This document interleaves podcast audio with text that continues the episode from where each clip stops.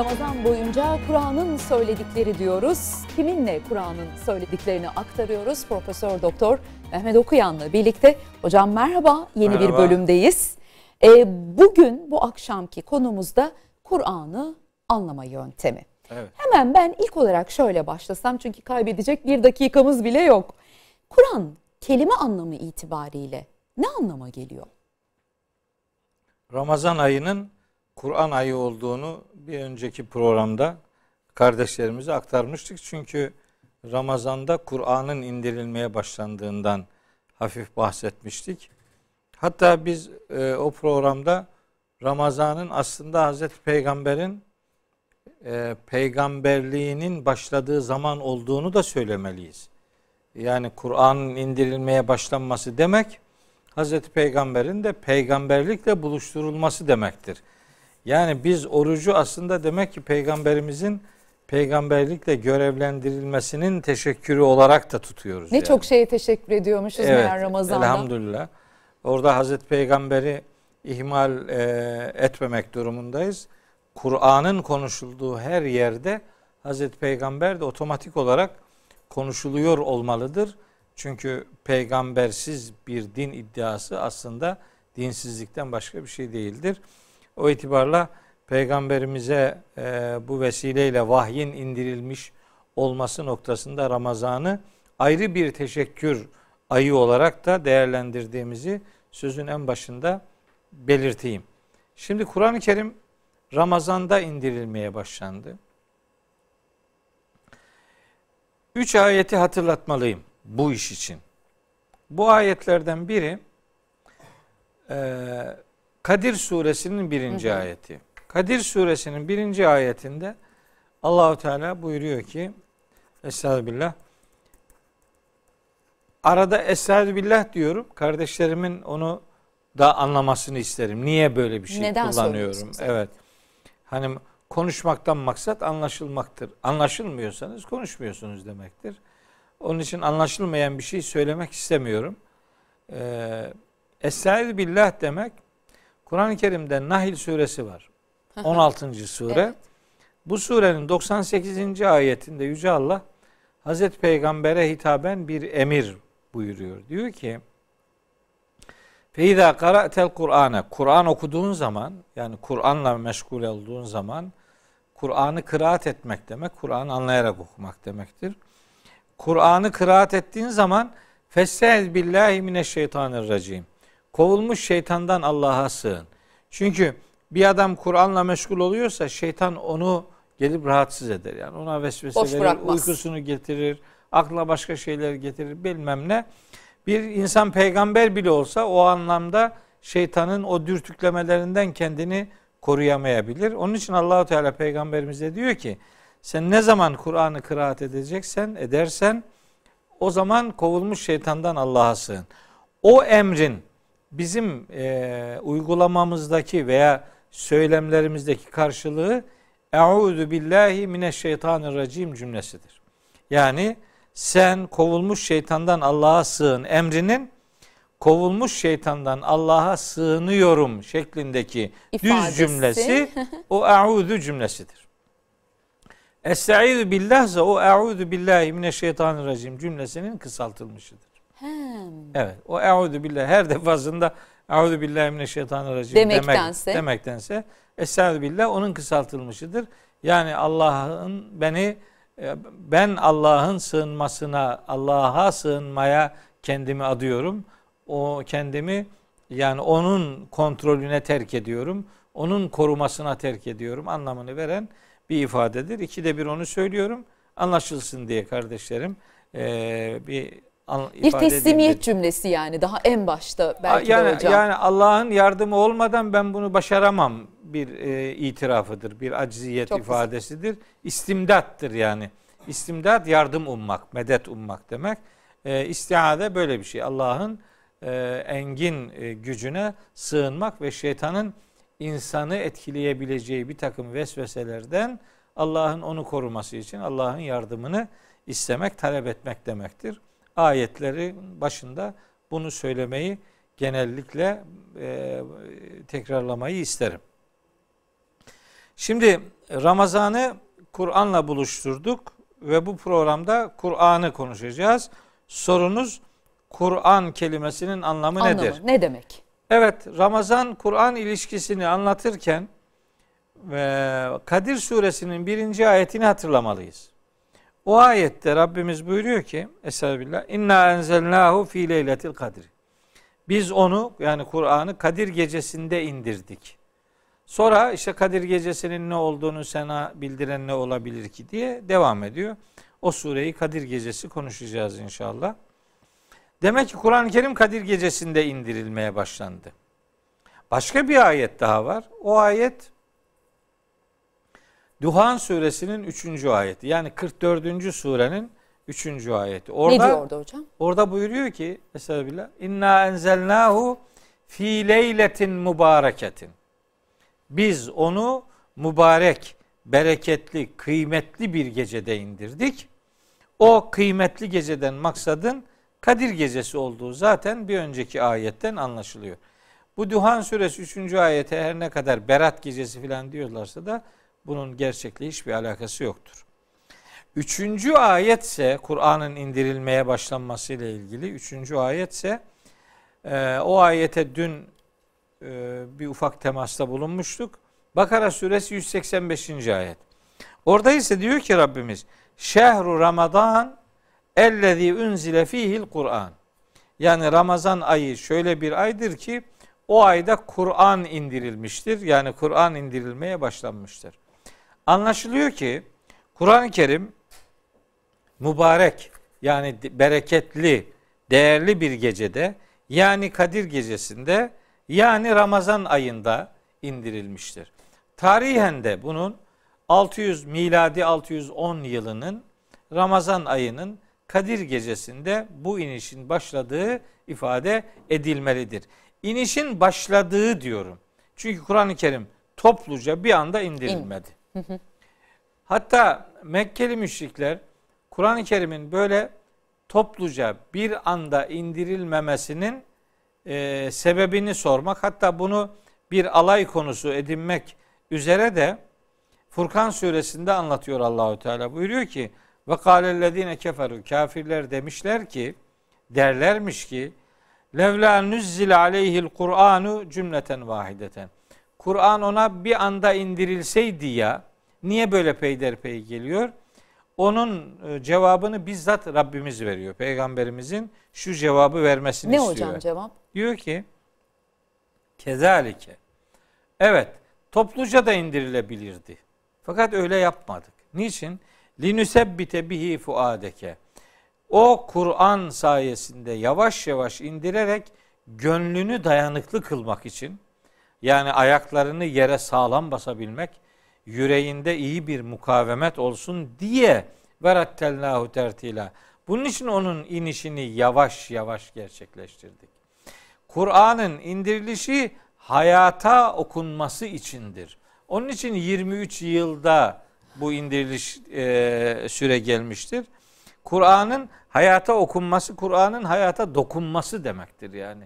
Onun için yavaş yavaş indirildi, 23 yıla yayıldı. Yoksa Rabbimiz kitabını elbette bir anda da indirebilirdi. Bunun onun için herhangi bir zorluk içermeyeceğini her akıl sahibi bilir. Peki Kur'an ne demektir? Kur'an'ın kelime anlamı tabi birkaç tane anlamı var da en yaygın olan anlamını söyleyeyim. Kur'an çok okunan metin demektir. Kur'an çok okunan metin demektir. Bu kelimenin kökeni itibariyle Kur'an kelimesi hı hı. Arapçada her kelimenin bir kökeni vardır. Her dilde vardır bu iş. Genellikle böyle üç harfli kökenler vardır kelimelerde. Kur'an kelimesinin kökenlerinden birinin karene olduğu söylenir. Karene yakın olmak demektir. Yani karn e, aslında karnın başka anlamları da var da bunun yakın olma manası var. Yani Kur'an manaları, anlamları birbirine yakın olan, kendisi de yakın olunması istenen kitap demektir. Kur'an'ın kelime anlamlarından biri budur.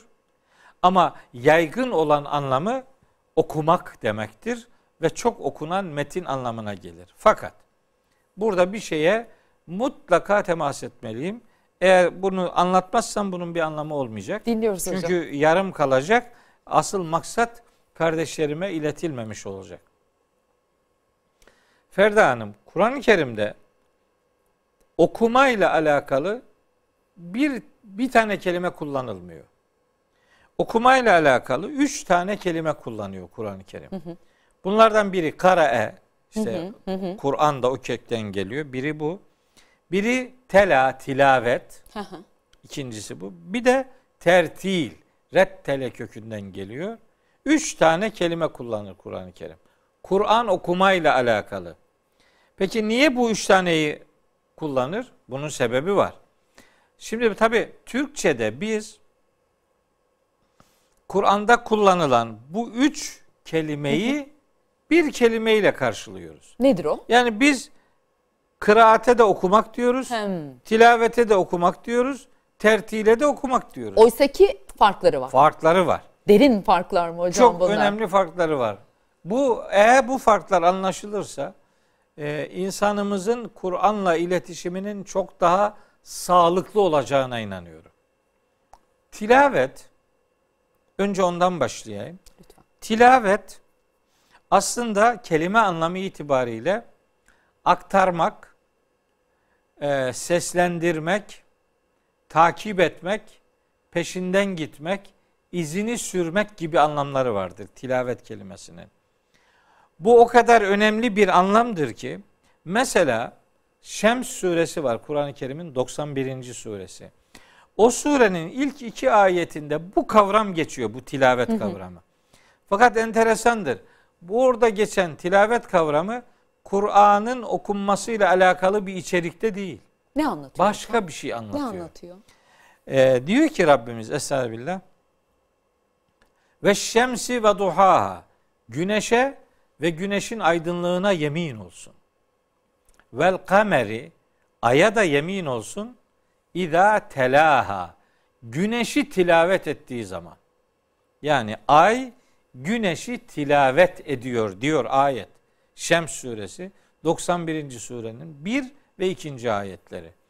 Peki ayın güneşi tilavet etmesi ne, Ne demek? anlamalıyız bunlar? Değil Şimdi mi? onu düşünüyorum bir yandan kafamın içinde. Yani biz tilavete hep okumak anlamı verirken burada o anlamı veremeyiz. Çünkü ay güneşi okuyamaz. Okumak bir irade beyanıdır, bir canlılık göstergesidir. Ayda bir iradenin olduğu söylenemez. Ayın güneşi tilavet etmesi demek, ayın güneşi takip etmesi demektir. Tilavetin kelime anlamı takip etmektir. Peşinden gitmek, izini sürmek demektir. Yani ay güneşin etrafında değil, dünyanın etrafında dönüyor ama dünya da kendisi beraber, ayla beraber güneşin etrafında da dönüyor. Yani bu ayın güneşi tilavet etmesi demek, o belli yörüngeyi takip etmesi demektir. Şimdi buradan bir şey söyleyeceğim. Madem ki ayın tilaveti güneşin yörüngesinde iz sürmek ise bir Müslümanın Kur'an'ı tilaveti de Kur'an'ın yörüngesinden ayrılmaması demektir.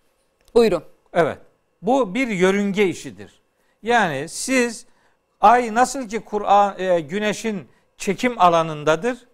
Bir Müslümanın da çekim alanı olarak kendisine belirleyeceği merkezi değer Kur'an'dır.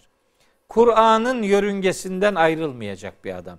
Kur'an'ı takip edecek. Bir. iki ayın güneşi tilavet etmesi demek aslında ayın ışığını güneşten alması demektir. Çünkü biliyoruz ki güneş yıldızdır, ay gezegendir. Gezegenler ışık üretmezler, ışık alır, ışık yansıtırlar. Ay nasıl ki ışığını güneşten alıyor, önce kendisi aydınlanıyor, sonra da yansıtıyorsa bir Müslümanın da ışığını Kur'an'dan alması gerekir. Müslümanı burada ay olarak, insanı ay olarak mı görmeliyiz Evet, hocam? evet. Yani ışığımızı saçmalıyız öğrendikçe, tatbik Önce ettikçe. alacağız. Önce alacağız. İnsan olarak alacağız, ışığı ama Kur'an'dan alacağız. İlginçtir. Kur'an'ın isimlerinden biri de nurdur. Evet. Işıktır. Işığı başka yerde arıyor adam. Adam Kur'an'ın aydınlığından haberi yok. Gece lambalarını güneş zannediyor. Yani gece lambasına güneş diyen adam güneşi görünce ne yapacak yani? Bu bu ışık değildir diyecek. Gözü kamaşacak. İşte Kur'an'a ondan sonra güneşe böyle camlarla bakacak. Biz de ona Kur'an'a tavuk karası bir gözle bakmak diyoruz. Zuhruf suresi 36. ayet muhteşem bir ayettir. Ama oraya girersem bugünkü konuyu asla işleyemem. Oraya girmiyorum. Sadece Zuhruf suresi Baksın herkes. 36. ayete baksınlar. Kardeşlerime buradan bir ricada da bulunayım.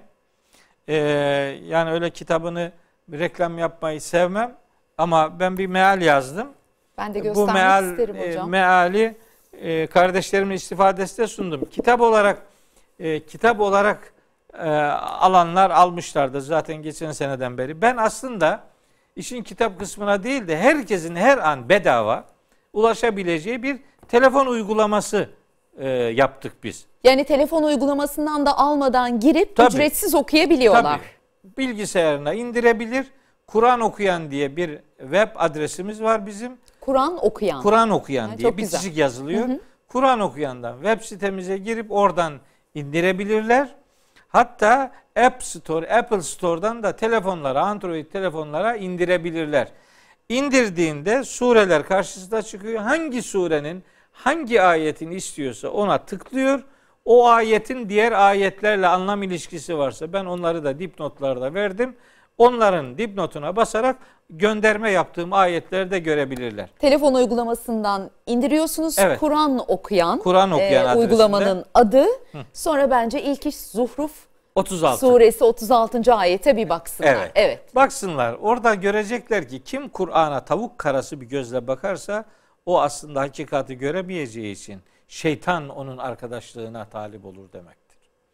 O itibarla bizim Kur'an'ı tilavetimiz aslında ışığımızı Kur'an'dan almamız demektir. Kur'an'ı tilavetimiz Kur'an'ın yörüngesinden ayrılmamamız demektir. Bizim Kur'an'ı tilavetimiz Kur'an'ın dediklerini yapmak ve onun izini sürmek demektir. Tilavet böyle bir şeydir. Fakat bizde tilavet nedir biliyor musunuz? Bizde tilavet Kur'an kelimelerinin seslendirilmesidir. Yani bizim Kur'an Kur'an okumak deyince milletimizin aklına gelen sadece tilavettir. Üstelik tilavetin de asıl anlamları değil, tali anlamları, ikinci, üçüncü, dördüncü anlamlarını devreye sokuyoruz. Seslendirmeye indirgiyoruz. Evet tilavetin öyle bir anlamı var. Bu anlam burada yoktur demiyorum. O anlam var. Var da asıl anlam o değil. Kur'an'ı tilavet et diye Allah'ın emri var. Bir önceki programda ayeti hatırlatmıştım. Bir tane bir daha söyleyeyim. Ankebut suresi 45. ayet. Ütlü tilavet et diyor. Ne demek bu? Hem seslendir hem uygula. Uygula. izini sür, peşinden git. Bir şey yap yani, takip et. Tilaveti o anlamda Kur'an'ın hayata aktarılması olarak görüyorum ben. Ama bu kelimenin kendi anlam dünyasında e, bir seslendirme manası var. Buradan hareketle ben diyorum ki tilavet aslında dilin okumasıdır. Mesele okuma üzerinden yürütüldüğü için bunu söylüyorum. Fakat Kur'an'la iletişimimiz tilavetten ibaret kalmamalıdır. Neden? Çünkü bu kitabın Hz. Peygamber'e inmeye başladığındaki ilk emri tilavet et değildir. Kıraat et. Kıraat. İkra. Bismi Rabbik. İkra. Emir, birinci emir budur. Peki kıraat nedir? Doğal soruş bu Değil şimdi. mi? Şimdi Kur'an kelimesi de o kökten geliyor. Kıraat aklın okumasıdır. Anlayarak okumaktır. Yani anlamla buluşmaktır. Düşüncenin devrede olduğu okumadır. Hani bu bir entelektüel bir faaliyettir. Şunu düşünün. Ne demek istediğim çok daha net anlaşılacaktır. Miladi 610 yılında Hz. Peygamber'e vahiy gelmeye başladığında o Hira mağarasındaydı ve bir gece vakti Kadir gecesinde Kur'an ona indirilmeye başlandı. Peki gece vakti gelen bir metin metin olarak gelmedi. Yani yazılı olarak gelmedi. Böyle bir kitap halinde değildi yani. Bir yazılı metin yok. Ee, bir kitap yok. Ama emir var. İkra, oku. Acaba Cebrail aleyhisselam Hazreti Peygamber'e ne demek istiyor?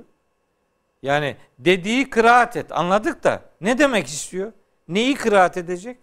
Ne okuyacak? Okunacak bir şey yok ki. Olsa bile zaten vakit gece. Ne görecek?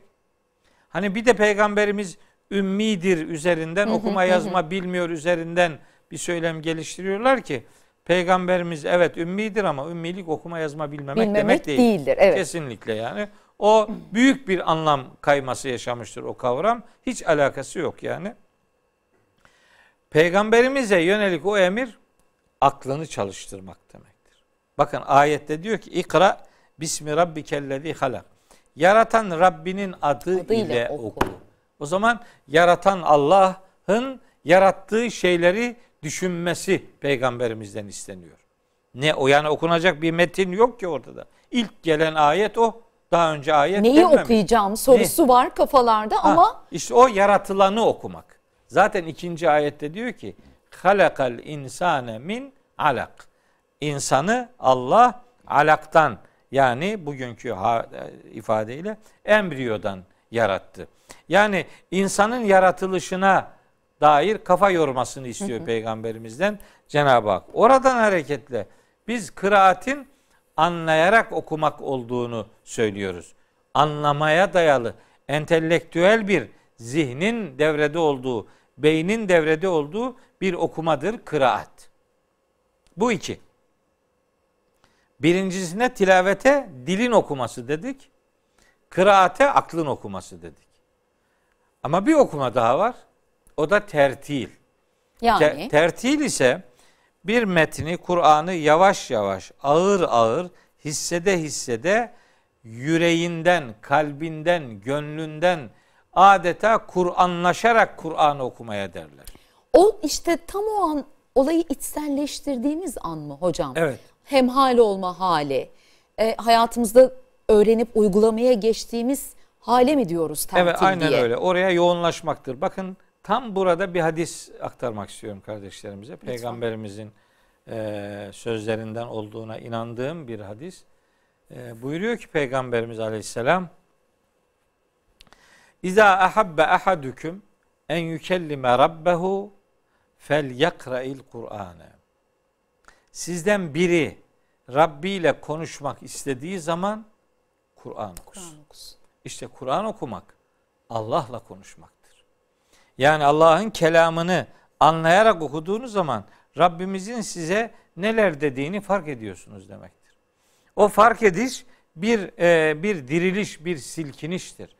Çok sevdiğiniz birinden bir mesaj gelse nasıl duygularınız yoğunlaşarak siz de o mesajı içselleştirirsiniz, anlamaya çalışırsınız. Bir kere okursunuz, bir daha okursunuz. Oradan sizden istenenler varsa onları karşılamaya gayret edersiniz vesaire. Ben Kur'an'a Rabbimizin mektubudur derken de aslında kastım o. Kur'an Allah'ın mektubudur bize gönderdiği ve bu mektubun bizim tarafımızdan hem okunmasını istiyor, hem anlaşılmasını istiyor, hem yaşanmasını istiyor. Bu bir tanesi yetmez.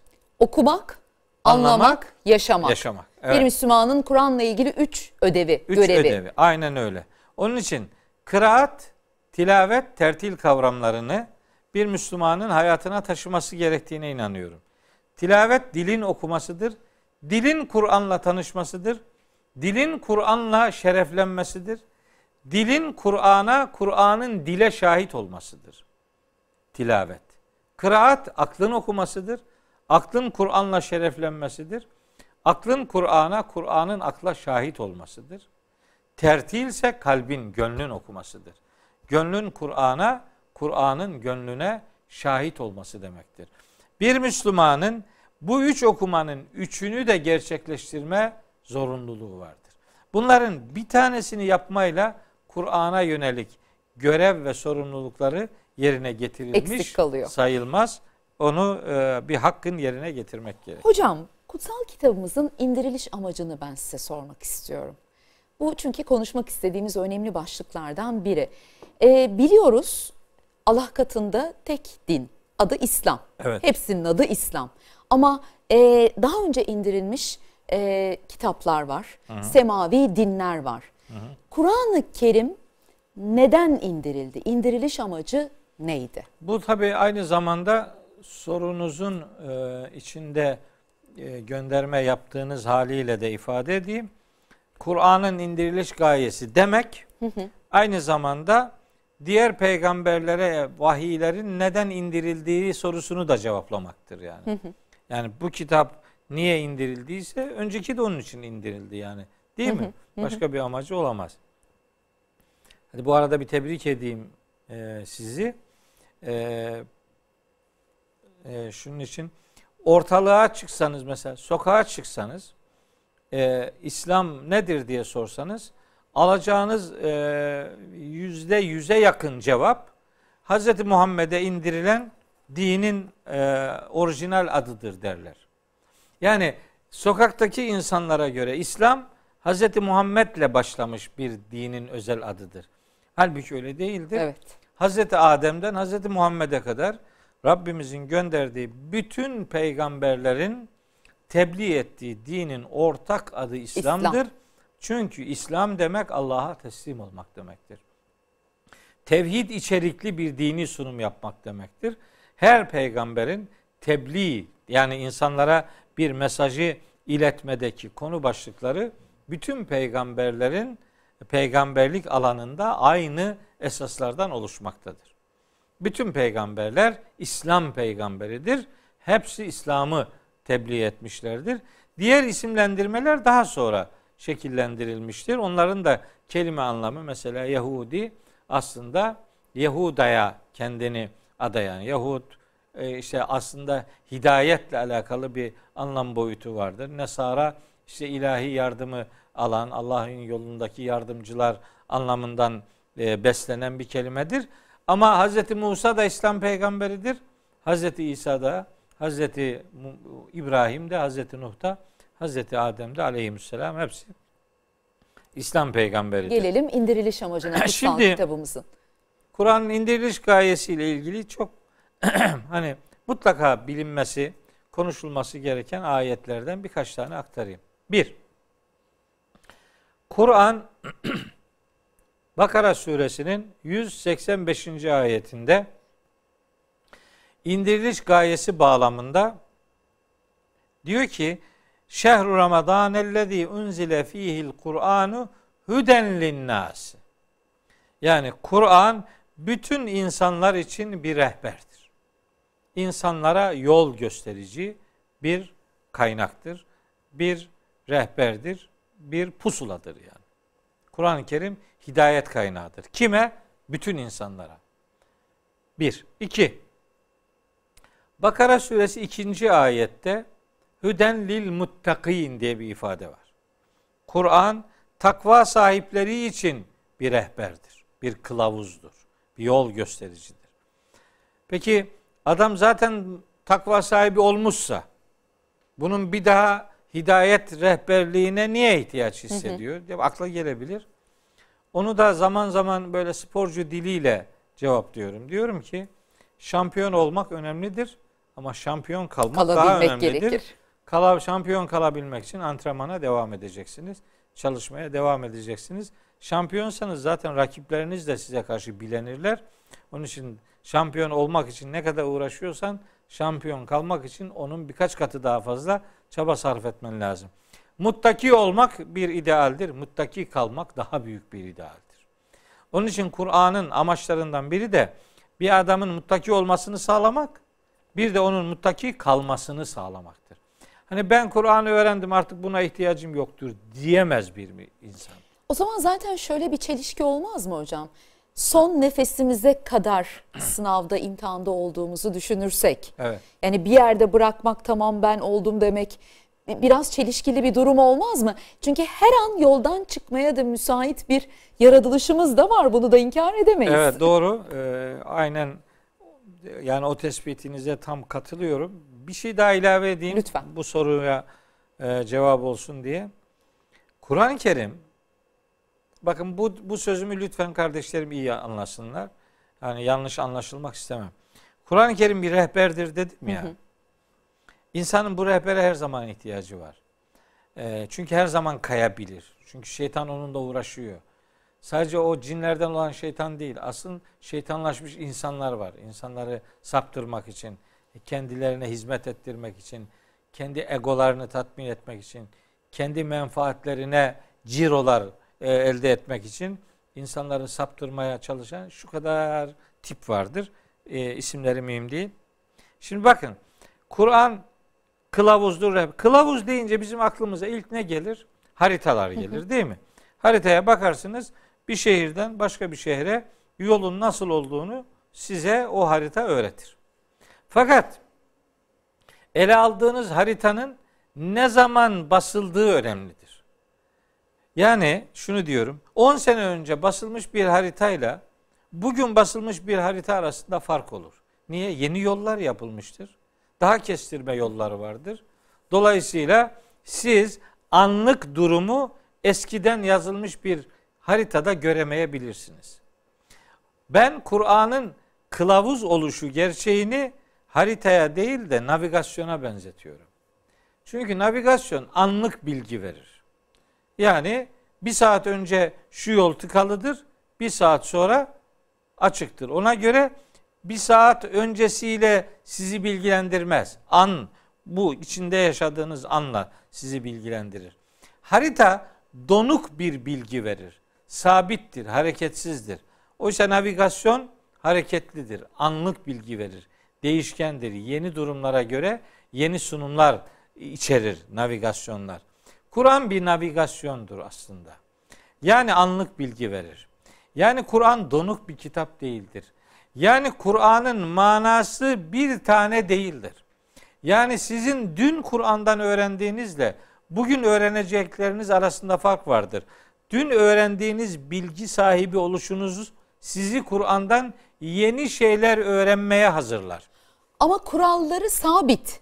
Bunlar değişmiyor. İşte burada bir kafa karışıklığımız başlıyor Tabii, hocam. dinin sabit dediğimiz Evet. kuralları vardır. İşte yani inanç esasları, e, ibadet esasları Ya da vesaire. şöyle sorayım. Sizin hala Kur'an'la ilgili çalışmalarınız devam ediyor. Evet. Bundan hiç vazgeçmiyorsunuz, bırakmıyorsunuz. Evet. Her çalıştığınızda bir kelimenin yeni bir anlamına ya da bir surenin, ayetin yeni anlamlarına ulaştığınız oluyordur Tabii, mutlaka. olmaz Hocam mı? kastettiğiniz bu. Burada da çünkü kalkıp bak dinde reformu savunuyor falan gibi de eleştiriler geliyor hocam. Eleştiri Evet. bile diyemeyiz gerçi de.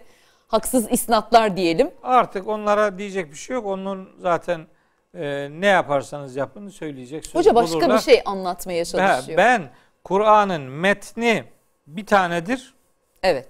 Ama bu metnin manası sonsuz. Bundan dün öğrendikleriniz sizi yarın daha değişik şeyler öğrenmeye hazırlar. Yani Kur'an'dan hiçbir şey öğrenmeyen pat diye ondan yepyeni şeyler öğrenir demiyorum. Elbette bilmediği şeyleri öğrenir.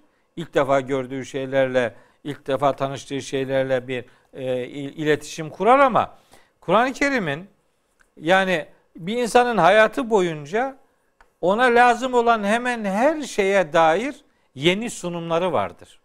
Kur'an'ın anlamı böyle harita gibi donuk değildir. Bu hareketlidir. Yani bir, mesela bir örnek vereyim. Diyelim ki insanın yaratıldığı o alak dediğimiz şey mesela. E, bazı eski tefsirlere bakıyorsunuz işte ona mesela kan pıhtısı diyor filan. Efendim hatta bir kısmı ilgi, alaka manası veriyor. Öyle kelimenin o anlamı da var. İşte asılı duran şey anlamı da var. Ee, biri bunun sevgi, alaka manasını alır. Öbürü işte onun kan pıhtısı manasını almıştır vakti zamanında. Ama kelimenin anlam dünyasında bulunan başka bir anlamı asılı duran şey demektir. Muallakta durmak, asılı kalmak demektir.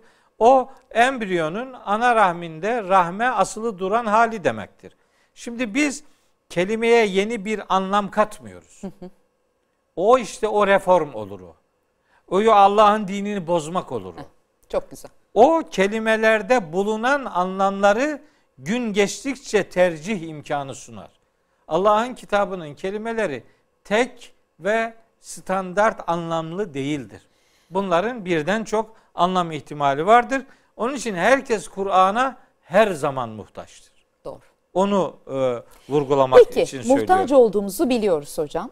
Ee, kalan son 10 dakikayı da böyle değerlendirmek isterim. Kur'an'la ilişkimiz nasıl faydalanırız? Tam olarak hocam bunun bir metodu var mı?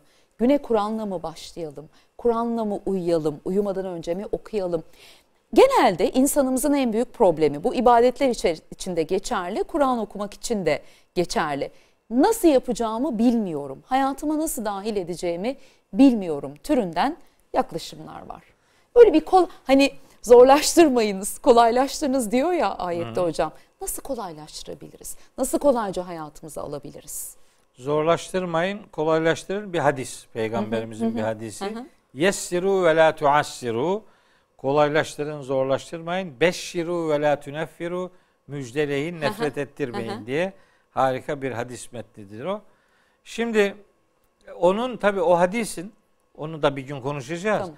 Peygamberimizin o hadisi söylemesinin sebebi e, Bakara suresinin 185. ayetindeki bir cümledir. Peygamberimiz o hadisleri kendi kafasından üretmiş Yani değil. bir ayetten yola çıkarak Tabii. söyledi. Tabii onların ayet karşılıklarını bilmek lazım. Onun o hadisin ayetten karşılığı yuridullahu bikumul yusra ve la yuridu bikumul usra. Bakara 185. ayette bir cümle. Allah sizin için kolaylık ister. Allah sizin için zorluk, Zorluk istemez. istemez. Hatta İnşirah suresinde iki ayet peş peşe her bir zorluğun yanında Kolaylık mutlaka ve mutlaka kolaylıklar vardır diye ifadeler var. Hatta Talak suresi 7. ayette de kad cealallah e, seyecalullahu ba'de usrin yusra. Allah her bir zorluktan sonra mutlaka bir kolaylık yaratacaktır der. Dolayısıyla bir Müslümanın aslında ümitsiz olmak gibi bir lüksü yoktur yani. Her halükarda kazanacağız Ama eğer doğru gidiyorsak. hocam duruyor. Tabii. Geçiyoruz yanından, okumuyoruz, Çünkü- okumadığımız için anlayamıyoruz. Tabii dokunmamak için bir sürü gerekçeler ürettik. İşte mesela dedik ki Kur'an-ı Kerim belden aşağıya bir yerde durmasın. Tamam. Tabii. Yani kim der ki Kur'an e, ayaklar seviyesinde olsun? Bunu Kimse kimse kutsal demez. kitabına edepsizlik etmez Yapmaz. ki zaten. Öyle bir şey yapma. Kimsenin aklından böyle bir şey geçmez. Ama burada asıl saygı Kur'an'ın ne dediğiyle alakalı olursa anlamlı olur. Yani siz şimdi Kur'an'ı böyle yüksek bir yere koyarsınız. Tamam o şekli saygıyı göstermiş olursunuz. Ama o kitaptaki buyrukları hayatınıza taşımazsanız kitaba saygı diyorum ama dediğiyle ilgilenmiyorum olur. Olmadı işte bu bu saygıda tam bir yerde doğru bir yerde durmadığımız gibi bir sonuç verir. Mesela işte Kur'an'a abdestsiz dokunulabilir mi? Dokunulamaz. Üzerinden yürüdül, yürütüldüğü için ilişki e adam Kur'an okumak istese bile abdest yoksa almıyor onu eline.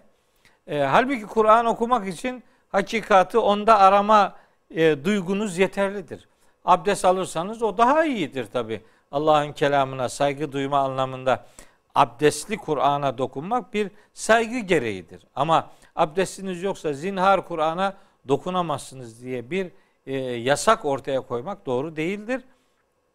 Hatta biz yeminlere konu etmişiz bu işi. Yani dokunma çarpılırsın diye. Ya Kur'an'a dokunmayan çarpılır ya. Kur'an'a dokunan çarpılır mı? Kur'an çarpsın diye yemin ediyor ya. Evet. Kur'an çarpmaz. Böyle yemin olur mu ya? Yani Allah çarp insanlar çarpılsın diye kitap mı indirir? Kur'an'ın indiriliş gayesi çarpıklıkları gidermektir. Çarpmak değil. Böyle bir anlam sapması var. Bizi Kur'an'dan uzaklaştıran bir takım unsurlar. Bir unsur daha var. Sen okuma anlamazsın diyor. Aa, ben okumayayım anlamaya, anlamaya, anlamam diye. Peki sen okuyorsun anlıyorsun öyle mi? Yani senin aklın iş görüyor benimki iş görmüyor. Yani Allah birkaç kişi anlasın diye mi kitap indirdi? Ya da Allah sadece alimlere mi indirdi bu Biri- kitabı? he, birilerine mi? Bir başka soru. Değil mi? Kur'an'ın indiriliş gayesini cevaplarken önce dedik. Bütün insanlığa rehber olacak. Bütün insanlığa yol gösterecek. Kur'an okumak için Müslüman olmuş olmak da şart değil. Kur'an'ın asıl amacı Müslüman olmayanların Müslüman olmasını sağlamaktır. E Müslüman olmayan adam sen bu kitabı abdestsiz dokunamazsın dersen Nasıl Müslüman o adam olacak? nereden Müslüman olacak? Ne zaman okuyacak bu kitabı? Bırak da okusun. Bu kitabı önce onlar okusun. Dolayısıyla Kur'an'la aramıza böyle barikatlar, bariyerler örmemek durumundayız. Ne yapmak lazım? Bakın Ramazan'dayız. Çok güzel bir zaman Kur'an'la buluşmak için. Sahura kalkıyoruz ya sahura. Millet sahura niye kalkıyor? Ferda Hanım? Yemek yemek için değil mi? Evet. Yani vücudunu Aç beslemek kalmayayım için. diye ertesi gün hani Evet, dayanabileyim diye. diye. Halbuki aslında bir Müslümanın sahura kalkmasının asıl itici unsuru ruhunu beslemesidir. Yani bir, sahura kalkmanın amacı ibadete bilinçle başlamaktır. Yani uykuda ibadete başlamak değil. Bilinçle aklın başındayken ibadete başlamaktır. Birinci hedef budur. İkinci hedef sahurun asıl amacı sahurları imanınıza şahit kılmaktır. Yani gününüzü Kur'an'la buluşturmayı, başlamayı buluşturmaktır. Yani sahurda Kur'an okursanız biraz, bir sayfa olsun, yarım sayfa olsun, bir ayet olsun, birkaç ayet olsun neyse ama anlayarak, tercümesini okuyarak Kur'an'la gününüze başlarsanız bir de akşam yatarken, gece yatarken elinize bir daha Kur'an'ı mutlaka alın. Gene anlayarak okuyun. Günlük Z raporu alın, günlük. Kur'an benim hayatıma nerede katıldı? Kur'an'ı ben hayatıma nerede kattım, nerede katmadım diye. Başlarken güne Kur'an'la başlayın. Onun için Kur'an-ı Kerim Müzzemmil suresinde gece Kur'an okumanın ne kadar etkili olduğundan söz eder. Müzzemmil suresi 3, 4, 5, 6. 7. ayetler onu anlatır. Siz gününüzü Kur'an'la başlatırsanız günü Kur'an'la geçirmeyi başarırsınız. Sonra da akşam Z raporu alır. Ben bugün hayatımın neresine Kur'an'ı karıştırdım, neresine karıştırmadım diye sorduğunuz zaman herkes önüne ne düştüğünü görür. Her gün böyle bir anlayışla Kur'an irtibatı olursa bir adamın Ramazan'da sahurda Kur'an okumayı bir e, ibadet bilinciyle yerine getirirse e, inanıyorum ki Ramazan sonuna kadar yüzlerce ayetle mutlaka buluşacaktır. Yunus suresinin kardeşlerimden istirham ediyorum. Bugünün not alacakları ayeti olarak ifade edeyim. Ee, Yunus suresinin 61. ayeti Kur'an'ın hayatın her tarafına dair dokunacak prensipleri olduğunu gösteren bir ayet-i kerimedir. Yunus 61'i yani 10. surenin 61. ayetini kardeşlerimin Mutlaka okusunlar. tavsiye ederim. Ee, yine geldik bugünün de sonuna. Çok çabuk geçiyor vakit farkındayım hocam ama e, öğrendiğiniz ne diye sorarsanız ben kendi adıma söyleyebilirim ki bir kere o Şems suresinden verdiği örnek hocamın muazzamdı. Kur'an'ın yörüngesinden çıkmamayı esasında bize anlatır. Ayın e, ve güneşin, dünyanın o birbirleri etrafında dönüşünü örneklendirerek bir de sahur önemli ama sahura sadece karnınızı doyurmak için kalkmayın. Kur'an'la buluşmak için kalkın çünkü sahur, sahurlar imanınızın şahididir dedi Evet. Profesör Doktor Mehmet Okuyan. Evet. Çok teşekkür ediyoruz. Ben teşekkür Yarın ederim. akşam yeniden görüşebilmek dileğiyle diyoruz. Hoşçakalın.